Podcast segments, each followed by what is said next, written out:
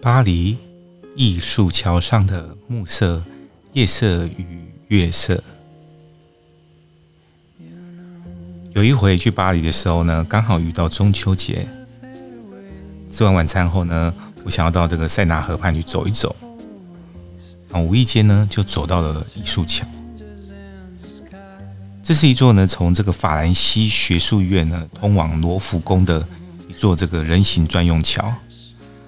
但它却是我觉得呢巴黎最有生命力的地方。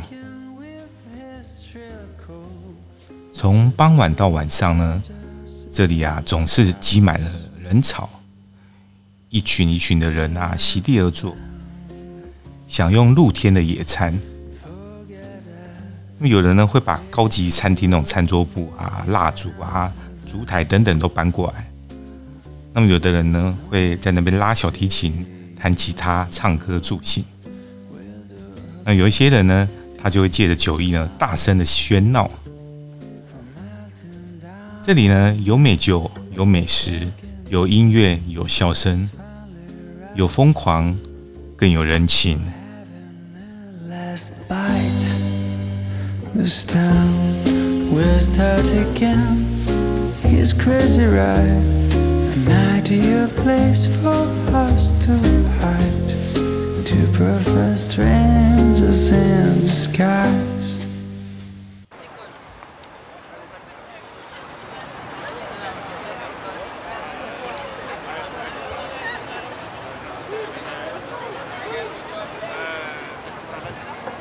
艺术桥呢，就像是一座户外花园，许多情侣啊喜欢来这里享受浪漫。然后把这个刻有名字啊或者誓言的这个锁头，把它锁在这个艺术桥上，然后象征这个真爱不渝。不过啊，后来啊，因为这个艺术桥啊，这些爱情锁啊太重，然后导致这个桥就发生了这个塌陷。所以在几年前，巴黎市政府啊就决定说，把这些爱情锁全部都移除。不过啊，这并没有减少年轻人啊喜欢来到这里面的兴致。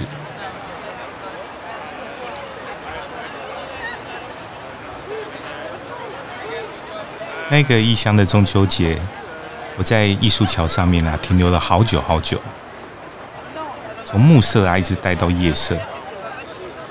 这里面呢好像啊都没有陌生人一样。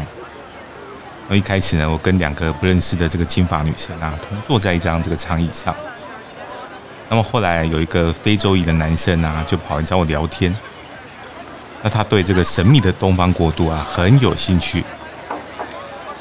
后来他邀请我啊加入他们的朋友群啊一起喝酒聊天。美国大文豪啊海明威说过，如果你够幸运，在年轻时候呢待过巴黎，那么巴黎呢将会永远跟着你，因为巴黎是一座流动的盛宴。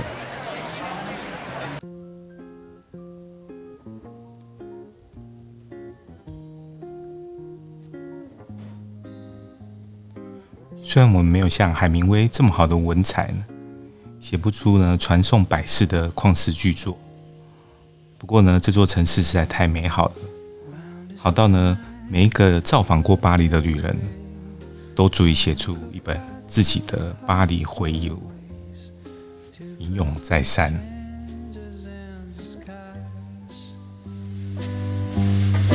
When the sun is going to stretch its arms on the road, turn as they can with his shrill call.